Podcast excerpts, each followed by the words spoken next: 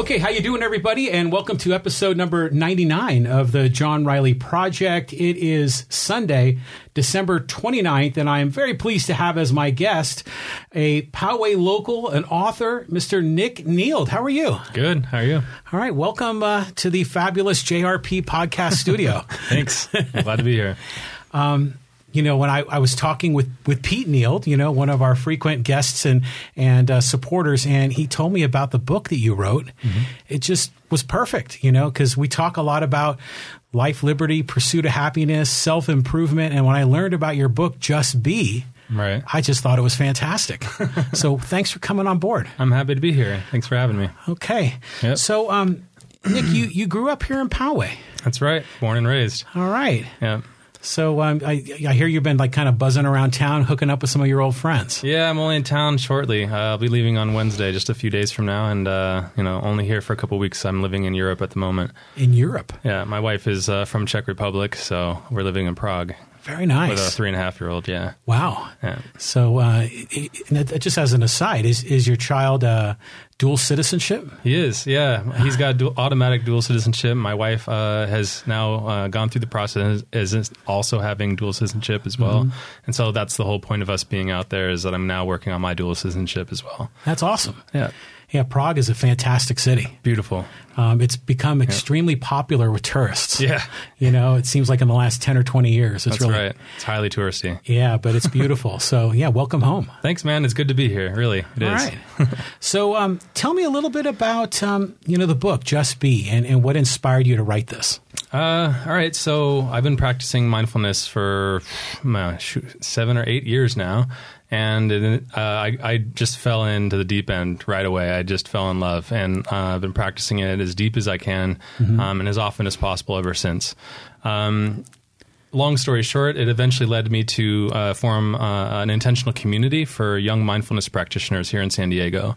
Wow. And so I was living with uh, five other practitioners in the house together, trying to practice together, also uh, hosting a weekly meditation group. Um, so in that space, we were hosting a retreat at our uh, at our place, and in a morning meditation session, images for the book really just started kind of coming into my mind. Nice. And afterwards, uh, I was talking to them at breakfast about it, and they're like, "Hey, you should totally make a book." And I was like, "Who am I to write a book?" you know. Um, but uh, you know, I, I, I had some motivation and um, some encouragement, and uh, so one thing led to another, and you know, the book got made. So That's awesome. Yeah. I mean, it must feel a great sense of accomplishment to be a published author. It is. Does that feel good? It's it's strange, but also at the same time, I can see that this isn't just me that made it. It's amazing to be able to see the collaborative uh, effect. Um, I had a fundraiser that I did to help uh, raise the money to do the the publishing, and so my friends and my family and even people I've never met before poured money into the fundraiser to help get it published. Um, obviously, the the illustrator uh, Christoph Nedger is also a mindfulness practitioner. Helped put this together along with the editor, Right. Gina Tang, and uh, you know, honestly, I see this as a, a community effort that that brought this thing forward, and I'm very humbled to be a part of it. And I don't feel like um, oh, I'm like this guy that made this thing. It's like I can take credit for my effort, which I put a lot of effort and time and energy into, but um, I really do see this as like uh, something that's come through me, not um, something Right. that I've made. It's kind of strange too. Well, that makes sense. I mean, yeah. I think any author, you know, takes um, you know their life lessons, their influencers that have helped them in their life, and have created something from that. And Right. it's not unusual to have collaborators in the creation process. Exactly. So um, I think it's great. I mean, just I'd love to be a published author. So maybe someday. So uh, interviewing you, this inspires me. So. Well, I'm sure I'm I'm happy off camera to maybe show you the ropes. All right. Well, maybe we could talk a little bit about that today too, later Cool. on, because Happy to. Um, a lot of entrepreneurs, you know, love to learn how to create some additional revenue streams. You know, Of course, and that's that was actually one of the ideas for it. Is I uh, I was inspired to to create multiple streams of income, and, and this is like you know one possibility. So Yeah, that's great. yep. So let's let's talk a little bit about mindfulness and what is mindfulness? How does it benefit people? You know, help us understand that. Good. Yeah, it's a it's it's something that, that I, I am aspiring to do uh, professionally is answer exactly that question for uh, adults in the professional area, which is uh, also a business that I think you know a little bit about the mindfulness centers. Yes, uh, and we can get into that a little bit later. But man, it's it's uh, very simply uh, mindfulness is an energy that you can, I guess, cultivate that you can make, and it helps to um, shine light on things. And I know that sounds kind of strange, but um, it's basically the the energy that you use to practice meditation with. Um, mm. So a lot of times people think that mindfulness and meditation are the same thing, and they both kind of go hand in hand. But uh, for example, um, mindfulness, like this is my handy dandy Just Be water bottle. Um, if I'm okay. practicing mindfulness, I'm aware of this bottle and I can pay attention to it. I can uh, cultivate love for it, you know, with the mindfulness energy. And um, this is usually just a part of a process of practicing meditation. And in the process of practicing mindfulness, you come to develop concentration, which is another energy. And concentration energy is basically, uh, I, I, like to think in science terms. So, um, mindfulness over time. So, concentration equals C uh-huh. equals M over T. Uh-huh. Concentration equals mindfulness over a period of time. And so, ah, I've never heard that. that that's yeah. that's cool. Yeah. So if you're like able that. to concentrate for extended period of time, uh, your mind starts to settle down all by itself. You don't need to try to rid your mind of all thought, which is a common misconception about meditation. A lot of people are trying to rid their mind of all thought and just think no thoughts. And if anyone's ever tried to do that, they know that's a pointless venture. So um, the point of practicing mindfulness is you concentrate. It leads towards concentration, a single point of focus, and then your mind starts to calm down all by itself as a byproduct of the focus. And, and just in that process, insight starts to come up. So. See, I, have experienced both sides of that. Yeah. So I've I've attempted to do meditation, mm-hmm. and you know you sit quietly, sometimes in a dark room, right. and you try to calm the mind, but suddenly there's these thoughts that enter your mind. Mm-hmm. You know, they're almost like these lasers. Exactly. And, and you're like, oh, stop, stop. You know, and you can't you mean because thoughts go in and out of your mind all the time. Gonna, you can't yep. control them. But the idea of mindfulness as concentration over time, mm-hmm. that's almost like when you're working on a project mm-hmm. and you become immersed in it right. and totally focused and you lose track of time. Right. And that's like, I love it when I'm in that sweet spot because special things happen. You know, the creative exactly. process really works. Yeah. And, and, sorry to correct you, but it was concentration equals mindfulness over time, but oh, that's all right. Pardon me. I'm sorry. Okay. It's a, it's a very valuable patented formula. No joking. Yeah, no, but, but it makes it concentration equals mindfulness, mindfulness over time. Over time. Right. Not, okay. Got and, it. And you're right. I mean, uh, a lot of people practice mindfulness all the time. They don't even know it. So, yeah. like when I was practicing uh, snowboarding, you know, I didn't know that I was practicing meditation because when I'm going down the mountain, I'm feeling the snow bunching up underneath my board. I'm able to know if it's slushy or you know melted or crisp, yeah. and I'm very much in the present moment, knowing exactly what's happening. And I'm generally not so stressed out. It's a very calming experience, just like watching a fire. And when you're looking at a fire, it's very calming and relaxing because you're focusing and your mind is settling down. So all these things that we do, we don't think about as meditation, but they are. Ah, that's key. yeah. Um, I think with the fullest respect. Mm. Um, some people think of meditation as some kind of far out new agey thing, right. but in reality, they're doing it every day and not realizing all it. the time. Yep that's that's a special point right there. and the thing about the thoughts, and we do address it in the book, that's actually one of the big struggles of our main character Charlie, is that she's getting these thoughts coming in in addition to sounds. And so she's got all these sounds coming at her, and she's got these thoughts inside as well. And she's like, well, I can't. she doesn't say it, but basically, she's in the process of going, I can't do this. Oh, how am I supposed to practice meditation when all this stuff is happening? Yes. And uh, the bee shows her the way. Um, and so we can get into the book in a little bit, but the process of I, I, like to look at it like you're lifting weights in a gym. You know, if you're lifting weights and you're pushing the bar up and you're pushing and bringing or you're bringing it down first and then you're yeah. pushing it up. That's one rep, right? Right. And so imagine that you're trying to focus on, let's say, your breathing. Let's say that's a focal point you're doing your best to try to keep your mind focused on this breath and you're really oh i'm going to meditate today right and then all of a sudden you you know bing bing and yeah, one yeah. thought leads to another which leads to another and for two minutes you're off wandering in la la land about whatever And then you go, oh, you know, I wasn't focusing on my breath. And then the second you bring yourself back to your breath, you've completed one rep. Ah. And that's a really helpful way of looking at it because a lot of people think that thinking and sounds and getting distracted is a failure of meditation when it, it's actually a fundamental part of it. So if you can see it, that this is a practical thing you can do at all times, not just when you're sitting in some weird, you know, lotus position, Uh-huh. but you're sitting in a chair, or maybe you're waiting at the post office or whatever, and you're able to just kind of sit and come back to a focal point of any kind. It doesn't, it doesn't have to be your breathing; it could be snowboarding or fire or whatever. And once you've returned to that focal point, and you can just breathe in, breathe out, whatever, however you focus your mind, then your thought will happen, and then you just return back to your focal point. It's kind of like um, you're doing brain training. You're training your mind to focus what you want it to focus on, not what it wants to focus on. Yes. And the the brain is a lot like a puppy. It's untrained. And what happens with a puppy? It pees and poops all over the place and chews up things that you don't want it to. Right. And it's very destructive if left untrained. But if you train the dog, you have a really amazing life companion. And ultimately, your brain is stuck with you the rest of your life. And if we don't train it really well, it's going to cause, I've even been told it causes 99% of all of our problems. So, Oh yeah. I mean, I mean, I think about the challenges that I have in my life, and a lot of times it's me getting in the, my, the way of myself. exactly. You know, I overthink and I paralysis analysis. Yeah. You know, That's it. A- And, you get stuck. Yep. And and then sometimes those crazy thoughts can create fear and, and all kinds of irrational Stress, Uh, yes. anxiety. Oh yeah. Yep. Big time. Um, so going back to that analogy of how it's like a rep, like lifting weights. So can we take the analogy a step further? Each time, each rep, you get stronger and stronger and better and better with mindfulness. Exactly.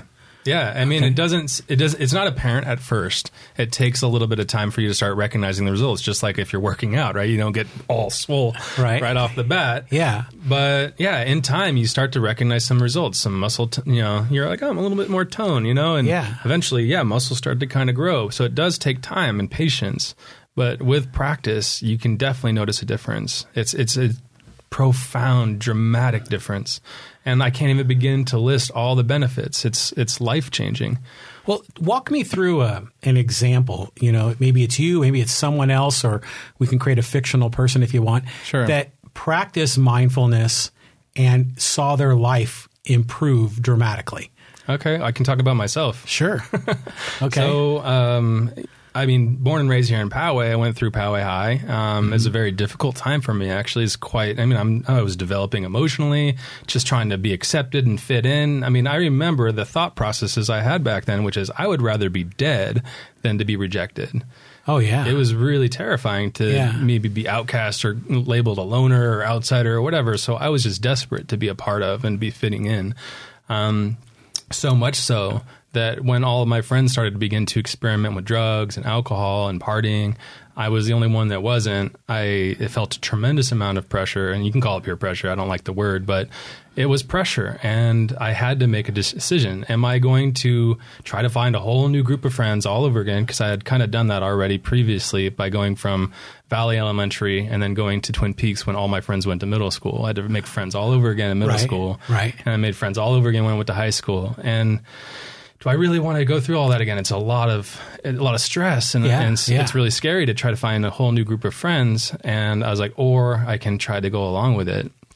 And I made the wrong choice, and I ended up getting into drugs and alcohol. It led me down a really bad path, and ultimately I ended up in jail looking at felony charges at one Mm-hmm. Oh, my. point. Yeah, and uh, luckily, by the grace of whatever, yeah. and I was praying. Okay. right. and um, I was able to get a second chance, and uh, you know I, I've paid off all the the fines and everything that I needed to in order to get myself out of that mess.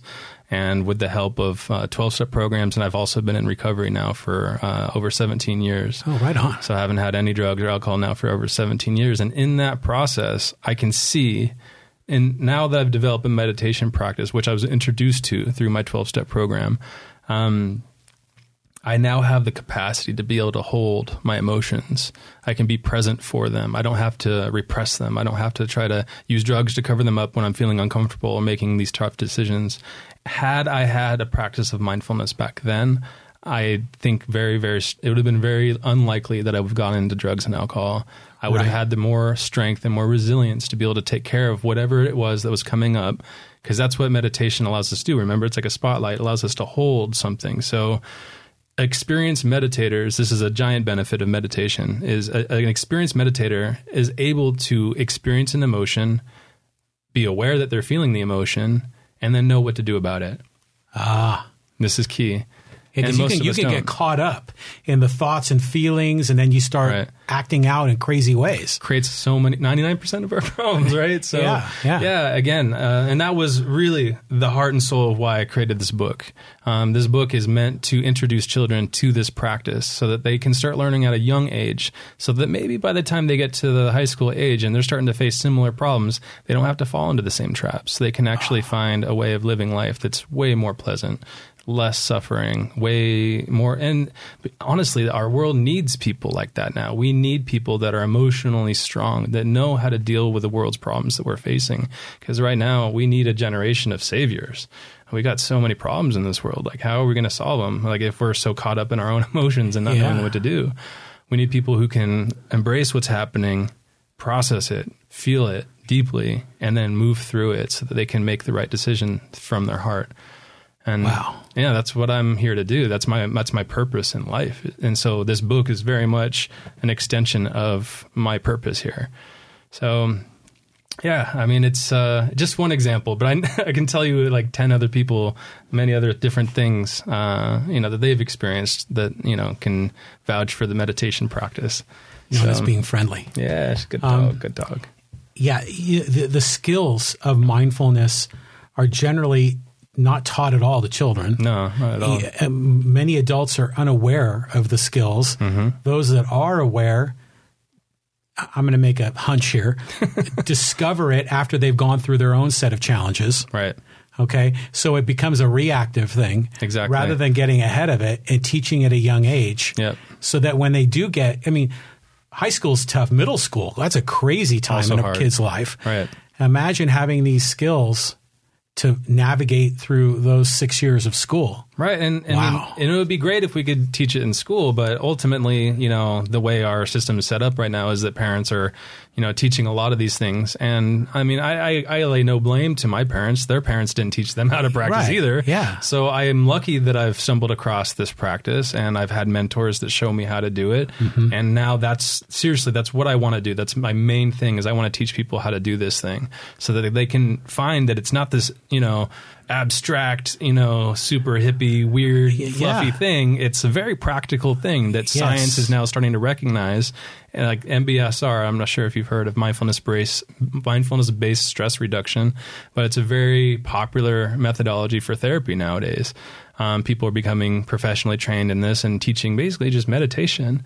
Um, but it's it's becoming more mainstream. It's definitely starting Yeah. to explode, and you know, whether I'm getting paid or not, I'm teaching it all the time. Like I'm hosting weekly meditation groups in Prague. I was doing that here in San Diego, and mm-hmm. I just want to get the word out that this thing is is life changing. It's it, it makes life.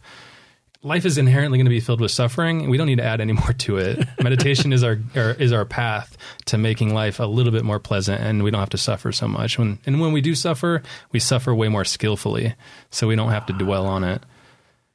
That's true. Yeah. Life has so many challenges. Hmm. There's no easy glide path through life. Yep. Even for those that are very privileged, they still suffer challenges. Um, All of us and, do. And, and yeah, and so what you're doing, I think, is is um, extraordinary. I mean, you're you're you're evangelizing a message that's going to change the way people live, that's going to benefit their life.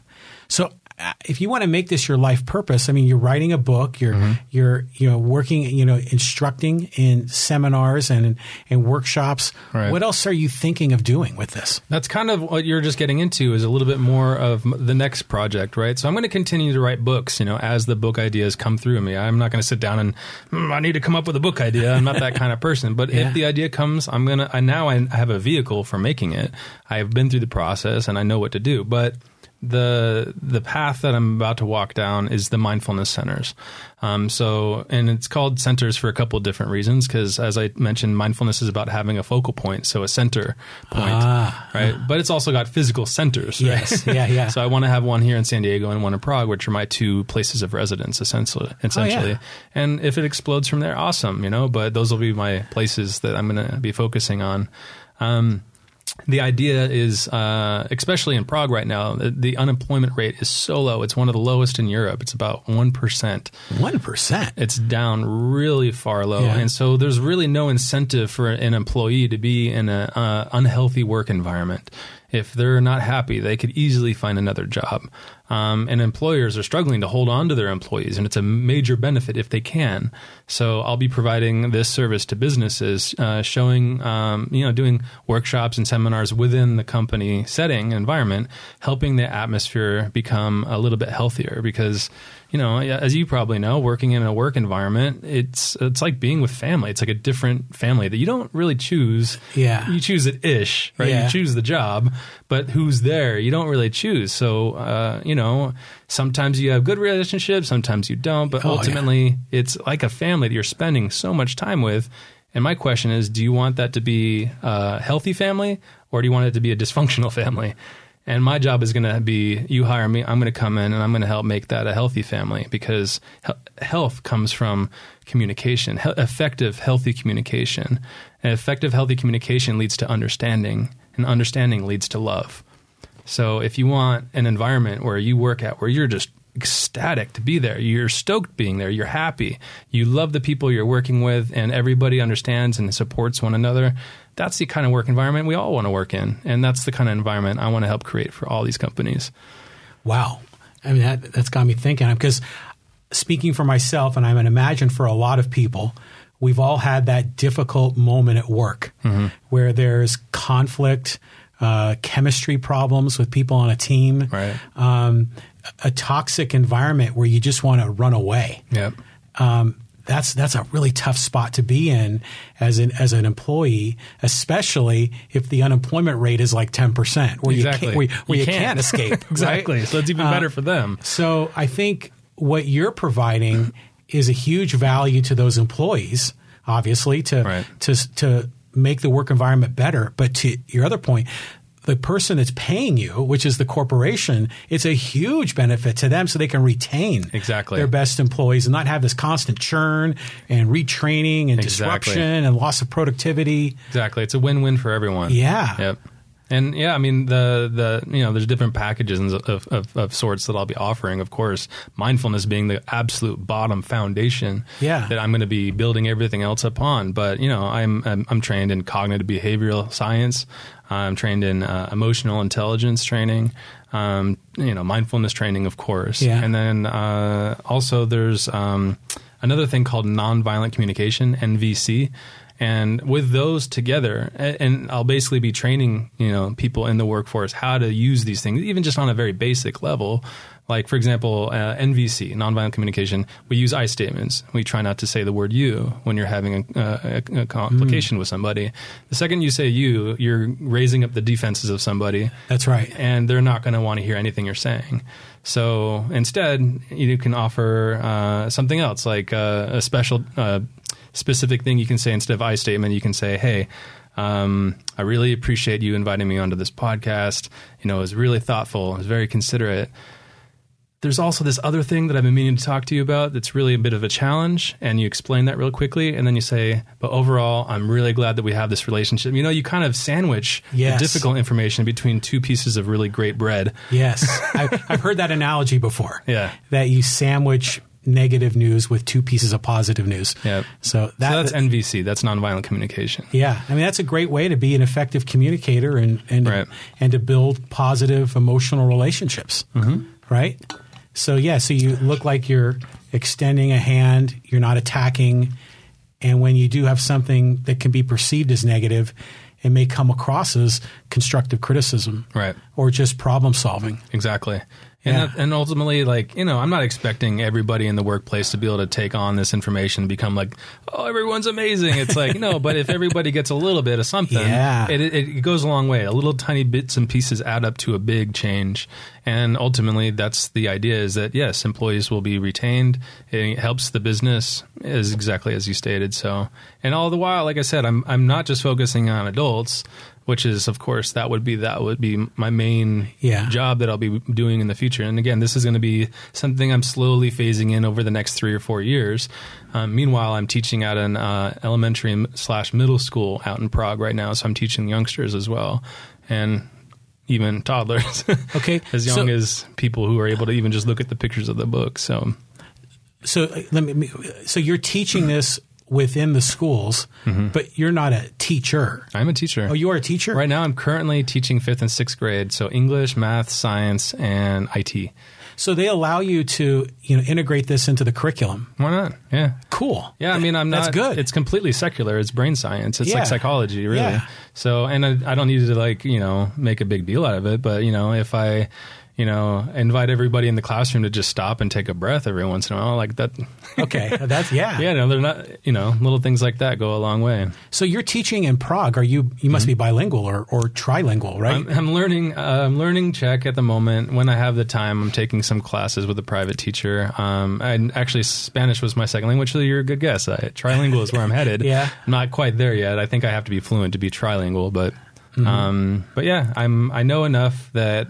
I know the bad words the students are saying. but you you instruct in English. I instruct in English. Yeah, it's a, it's a bilingual school. So okay, perfect. Yeah, That's great. yeah, it's a good position for me.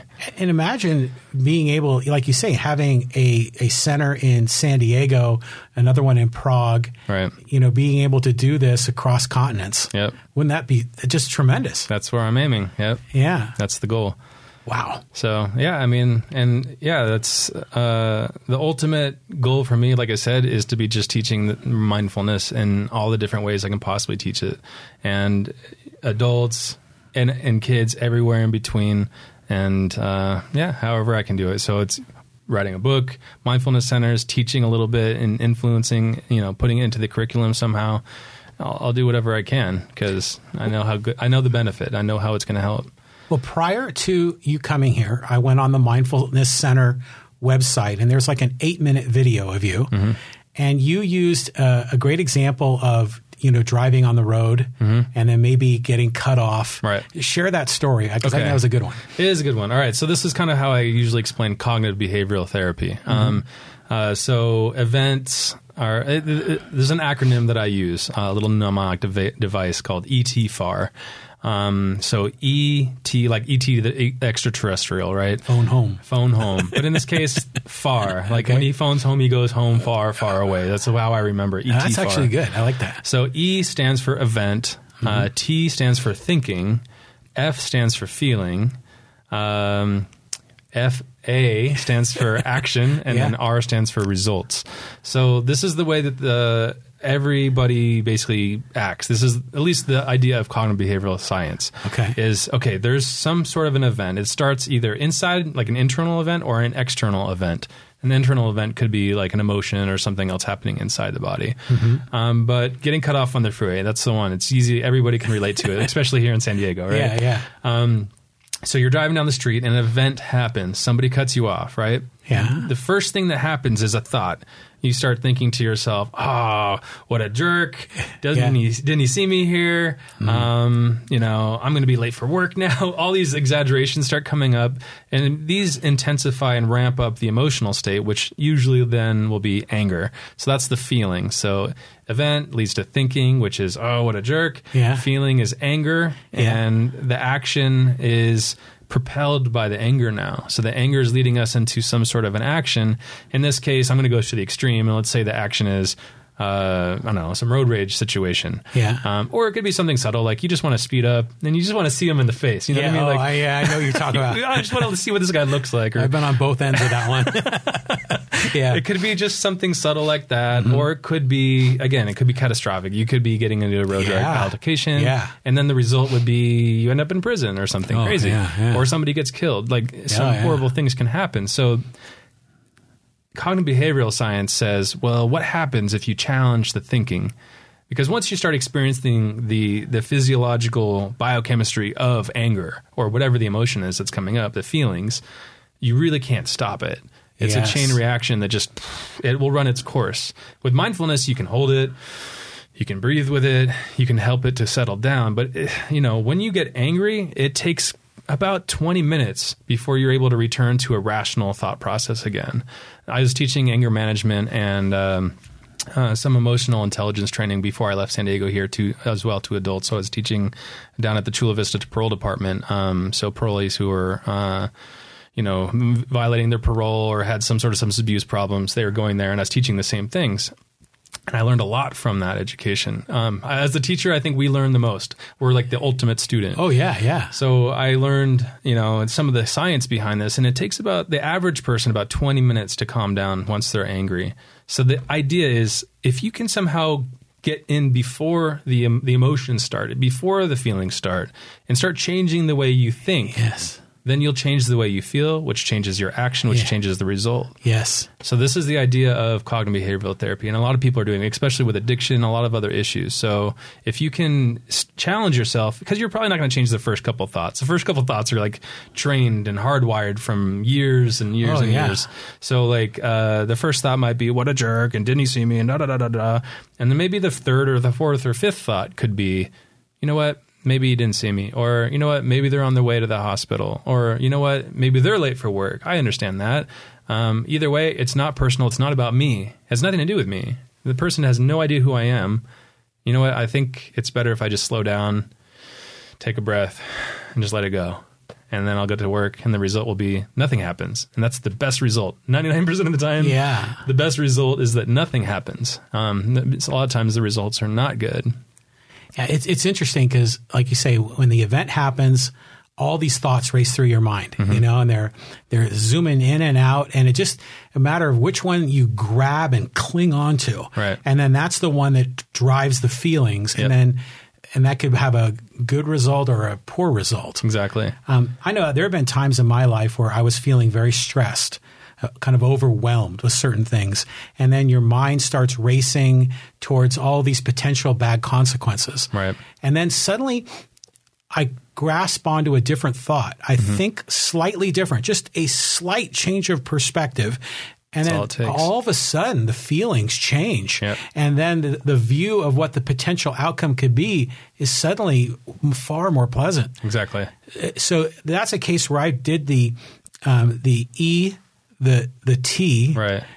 the F, Right. and then I reeled myself Back- back, to the to the T, Yep. uh, and rethought it, Yep. and then went back through the feelings and, and was in a better spot. Exactly. But those are hard to catch yourself in that moment, Totally. because you have to be very aware. Yep. It takes mindfulness. It takes mindfulness. yes.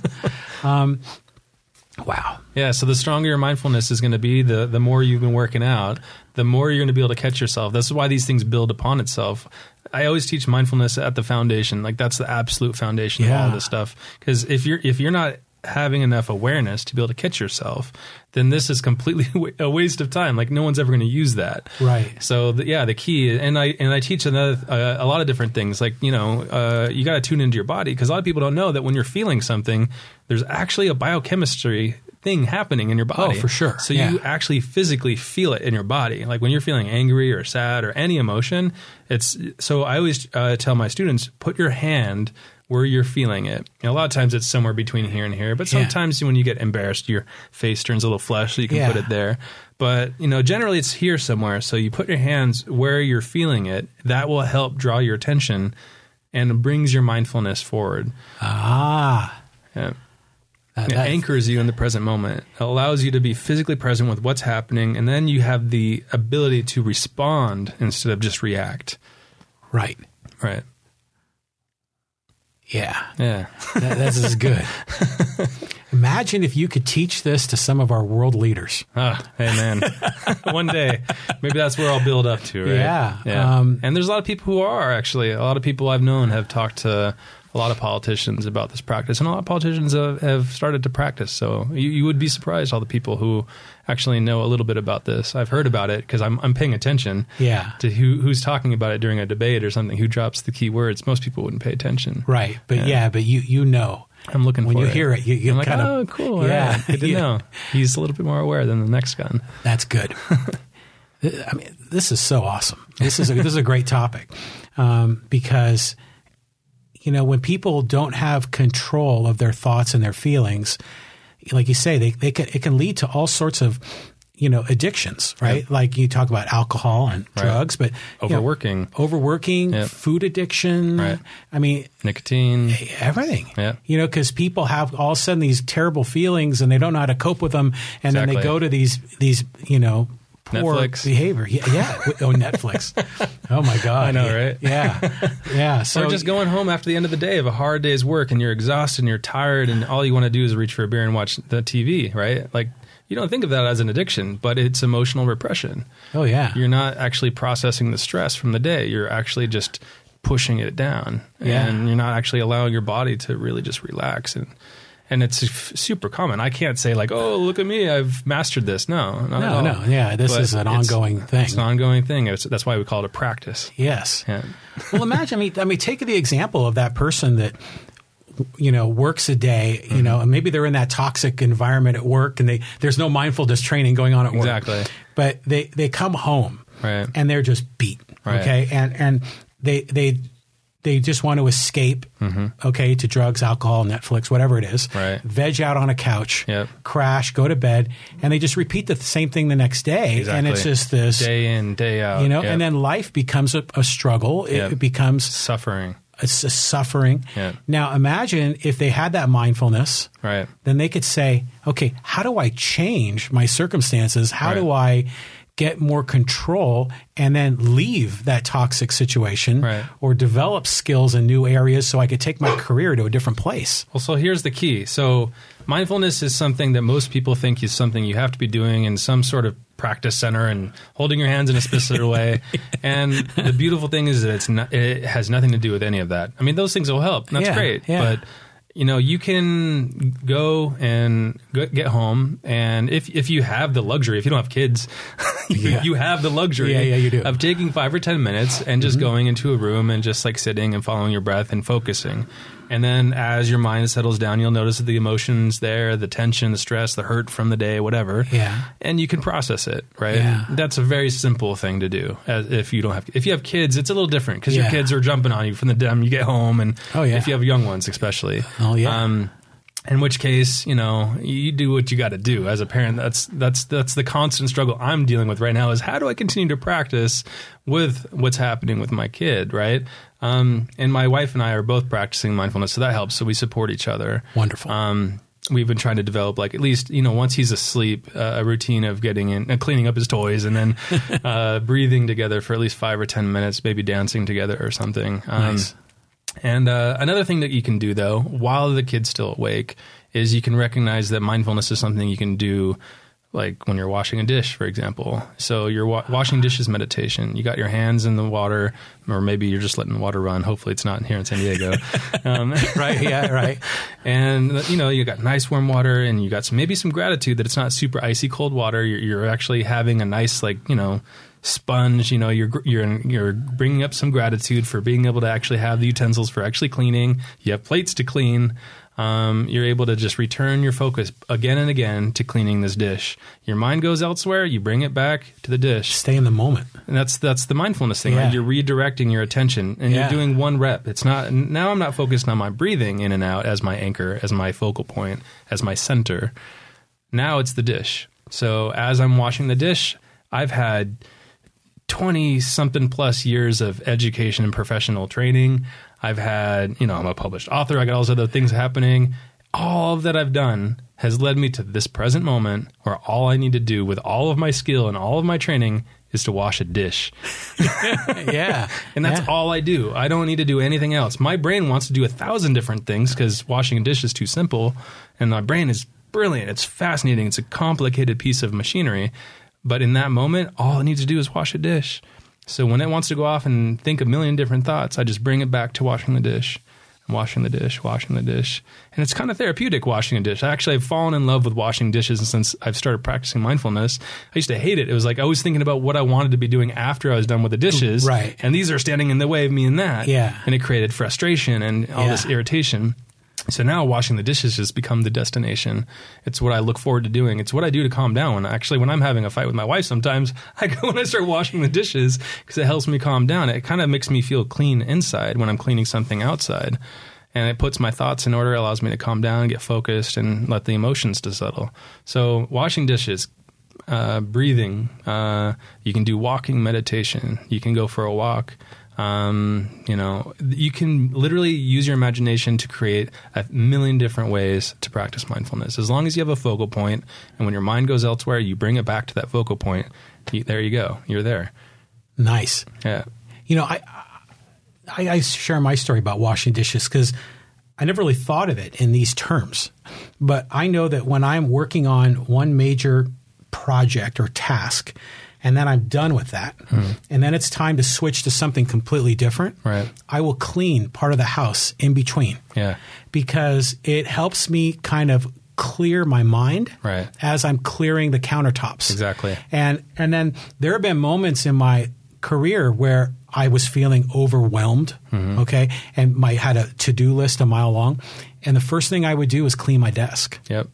And then it would give me some peacefulness Right. That I could then think and then really prioritize Exactly. and it you know just because it takes all all those thoughts and emotions are bouncing around and like you say it's like a your brain is like a puppy Right. and it's out of control Right. And just finding that moment to settle it down yeah it's it's a beautiful thing but i never really thought of it as meditation Yeah, a lot of people don't know that they're meditating a lot of times. That's Yeah. my point. So, and and by and large, if you are just trying to sit and just practice breathing, I'd say the first five minutes are going to just be watching what I call the monkey mind. You know, watching it branch, jump from branch to branch. And I didn't come up with that. That was actually my teacher that came up with Yeah, that. it's a good one. But he's like, monkey mind will just jump from branch to branch to branch to branch to branch to branch. And that's going to pretty much happen every time I sit down to practice meditation for the first five minutes or so, especially if I've had a busy day or something. Um, you know, the more I've practiced, the recogni- I recognize the five minute gap has narrowed. But um, yeah, uh, and, and, uh, and often it still happens at five minutes. So that's why it's always good for me to practice for at least 10, sometimes 15 minutes, because then I get the benefit of getting past the monkey mind, uh, seeing that the mind has settled, feeling more calm, and allowing myself to actually show up for whatever uh, Yeah. emotions that I've not been present for that day. Hopefully, I'm, pre- I'm present for them throughout the day if I can. If I'm more aware, I can. But it's not so easy all the time. Sometimes you're wanting, you have an emotion, but you just have to press on to the next topic. And, you know, that's life, you know, that's it business. is it's hard and you know some people feel like they're bouncing from one crisis to the next Right. you know that they're never able to find that that peacefulness of mind Right.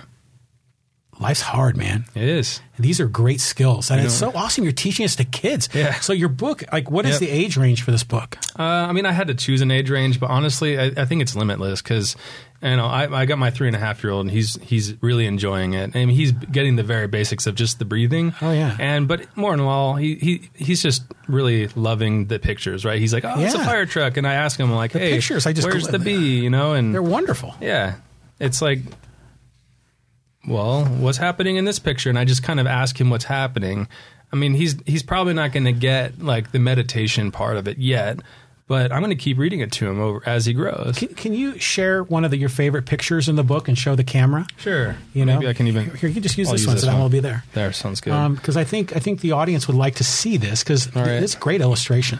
Well, if you want, maybe I can just do a quick reading. It's a really short book, so Yeah, please. I'll just read through it real quick. Okay. Because it, it's actually kind of helpful, uh, I guess, uh, if you've never had the book before, to kind of see one way. I've read it five different ways, um, but you can. This is maybe an example of how you might want to read it. Okay. But it, I think it does depend on what age you're, who you're reading it to, as an adult to a child. Mm-hmm. You know, if they're older, you know, I'd focus more on the meditation side of things because they can get it. And if they're younger, I focus more on the pictures and allow them to just enjoy what's happening. Sure. Okay, so here's the, uh, the opening scene, um, and we have a happy tree, a happy bush. The cloud is smiling, the sun is smiling. Our main character Charlie is sitting in this beautiful, peaceful park, and also the flower is smiling. So everyone's happy. Everything looks perfect, right? Yeah. This is this is how we imagine meditation. This is what we think. This is what's this is what it's going to be like. Right. And then reality comes in. and she's not in this peaceful park. What's happening is she's actually in this quite busy neighborhood. Um, she's sitting over here, and you can see that she's not as happy as she was in the first page. Looks a little frustrated. Yeah, you got a dog barking in the background, practicing frisbee catching, and you got a cat meowing and a car honking at the cat trying to cross the street, and you got a couple people that are talking as they come into the scene. Um, on the next scene, you'll see that Charlie is now getting a little irritated. You got a little thought cloud, you know, above her head. She's starting to get a little frustrated because she thinks the meditation is about having no sounds or distractions Yeah. happening. It's about having no thought. Um, she's still misinformed about meditation. And then there's a fire truck, you know, and woo. I don't. I don't I'm not going to make the noise of a fire truck. You get it. Um, They and- probably sound different in Prague. Do they? Probably, yeah, Yeah. yeah, they do. And I can't, yeah, I, I can't do it. Um, then you got a baby crying because it got woke up by the fire truck, and that's what these people are talking about, right? So they're talking. Uh oh, the fire truck woke up the baby. Yeah, it's okay. She's super sleepy. I'll just rock her a little bit. Um, so we got all these distractions happening, and Charlie is just trying to sit there and practice meditation things keep happening. A phone rings now. Um, that wakes the baby again. The baby's crying. The phone's ringing. Uh, these people are saying hello to each other while the dog's barking, the cat's meowing. Everything's happening, and now her eyes are open. You can see she's she's angry. she's really mad. Right. Um, and oh no, she was almost asleep. Yeah, this time the the phone woke her up. I'm talking about the baby. So you might see over on this page, the bee starts kind of coming into the scene right now. The bee is a little bit of a, more of a close up. Says, "Hey Charlie, what are you doing?" And she says, "I'm trying to relax." Are you okay? You seem angry. No, I'm not okay. I keep trying to meditate, but everything is too distracting. The dog keeps barking, the cat keeps meowing, the car keeps honking, the people keep talking, the siren keeps blaring, the baby keeps crying, and the phone keeps ringing. Even my thoughts are too loud. right? That's the thinking, right? Yeah, The yeah. monkey mind. The mo- yeah. She's got this big thought cloud above her head. She's got so many thoughts happening. And the bee goes, Well, why are you making yourself so mad? And this is a profound moment in this book. This is it took me many years to come up to this insight that we make ourselves angry based on what how we're perceiving the event. Yes. Right? Yes. It's Yeah. cognitive behavioral science at its finest right Yeah. here. The bees obviously training in CBT. Why are you making yourself so mad? And she, and she doesn't know that that was an option. She didn't know that making herself mad was optional, that there was a different way of doing things. And she says, What else can I do? The bee says, Well, and Charlie looks receptive and interested, slightly uh-huh. intrigued. Just let the dog bark.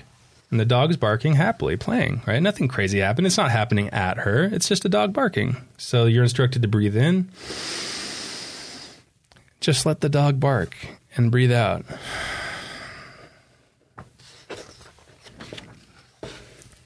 Let the cat meow. And the cat's just meowing at a butterfly. It's beautiful. Yeah. Breathe in. Let the cat meow. Breathe out. Okay. Yeah, it says it right there in the book. Oh, yeah. Okay. So it's a little bit of a guided meditation, actually. Yeah. Yeah. Breathe in, let the car honk. And breathe out. And it's just honking at a friend on the side of the street, right? Again, nothing crazy is happening here. And She's starting to realize these are not bad things. She doesn't need to be mad. These are actually pretty joyful events. People are talking, let the people talk. And then they're saying, What's that girl doing over there? Uh, I think she's talking to a bee. uh, really? How funny, the little boy says. So breathe in, Let the people talk. And breathe out. Fire truck coming by, waving hi to the little kid down there. Breathe in. Let the siren blare. And breathe out. Father's reaching for the baby. And This is funny because as you're doing this, my dog is growling. Let the it- dog and, growl. and it's dis- it's distracting me. And she's going to start barking in a minute. So That's right. You know, funny. that's actually perfectly. it's perfect because it's Yeah. exactly what this book is about. When things like this happen, take a breath. Let the dog bark. Right. Yeah. Let the dog growl. Yeah. It's all right. It's not going to be the end of the world. Uh, so let the baby cry, breathing in and breathe out. The phone's now ringing um, because the father's holding the baby, trying to calm it down. And uh, there's a good reason for the phone to be ringing now because Mm-hmm. you just can't physically pick it up. So let the phone ring. Breathe in.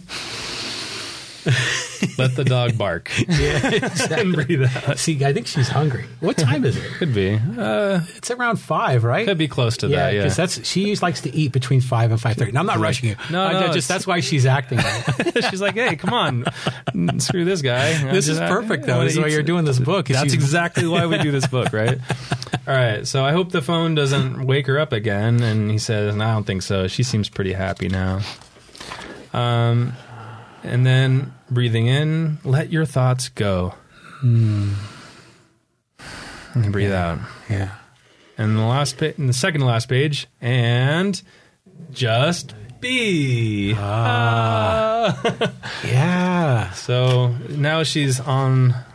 She's at the point where she's able to just be in the park, That's beautiful. and she doesn't have to make herself mad about it. She can just recognize that these are things that are just happening while we're going to sit and meditate. You know, thoughts are going to continue, sounds are going to happen, everything's going to continue to happen exactly as normal. We don't drift off to some mystical, magical land and have some burning bush experience. Yeah. You're just going to sit wherever you're sitting, or you're going to be doing whatever you're going to be doing, and life is going to continue to happen. The only thing that's going to change is you're going to become more aware of it yeah. you're going to be increasingly more aware. And that's how you know meditation's already working because you're more aware of these things than you normally would be. Mm. And so you're quiet and your brain is now quieting and you're recognizing more things you normally would. Your awareness, your mindfulness energy is peaking.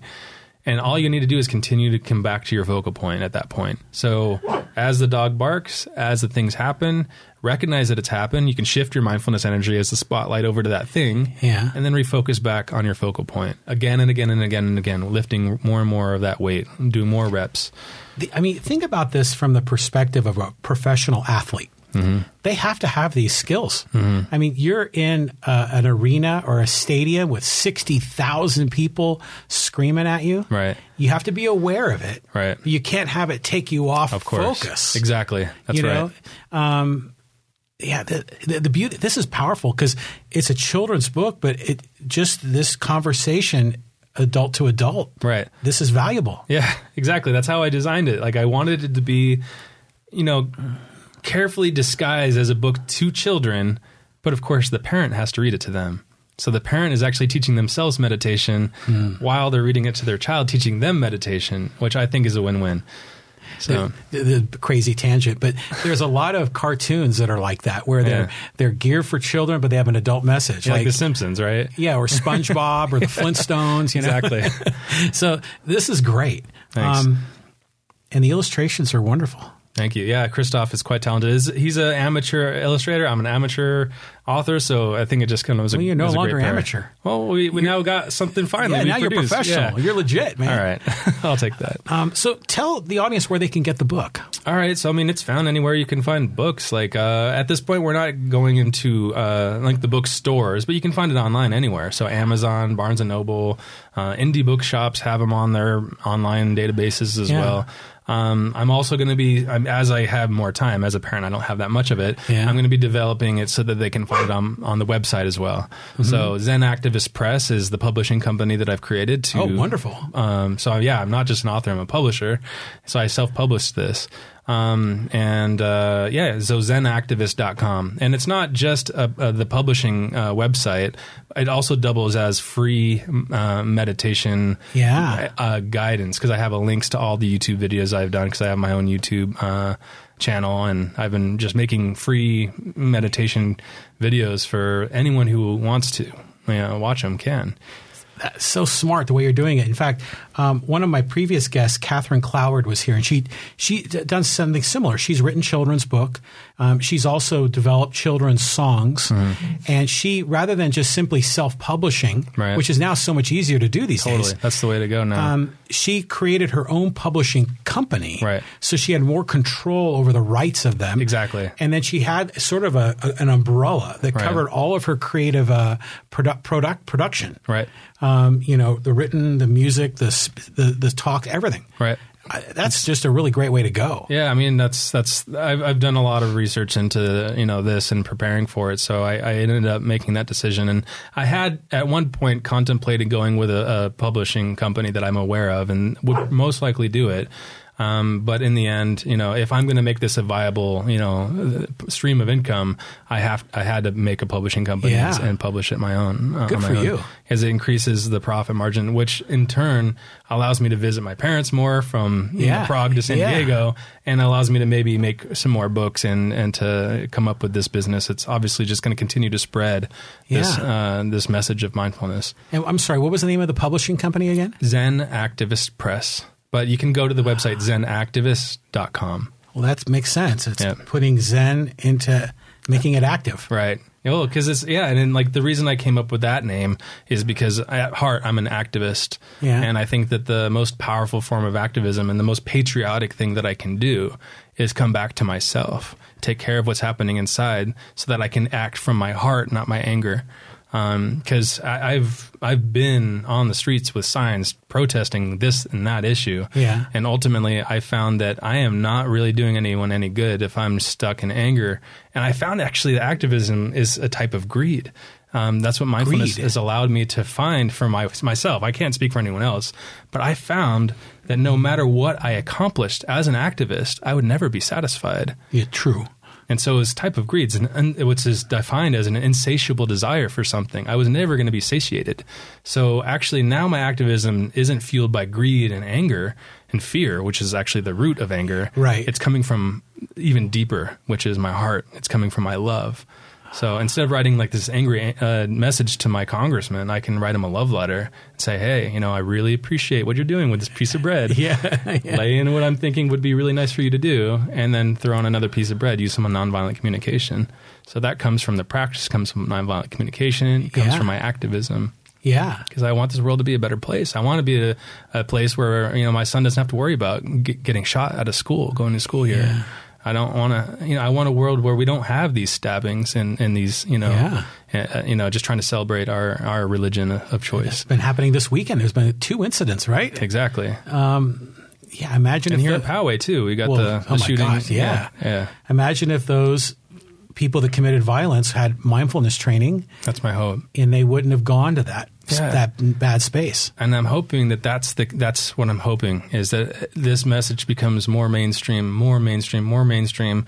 People start learning how to teach it to their kids. Hopefully, we end up start teaching in schools.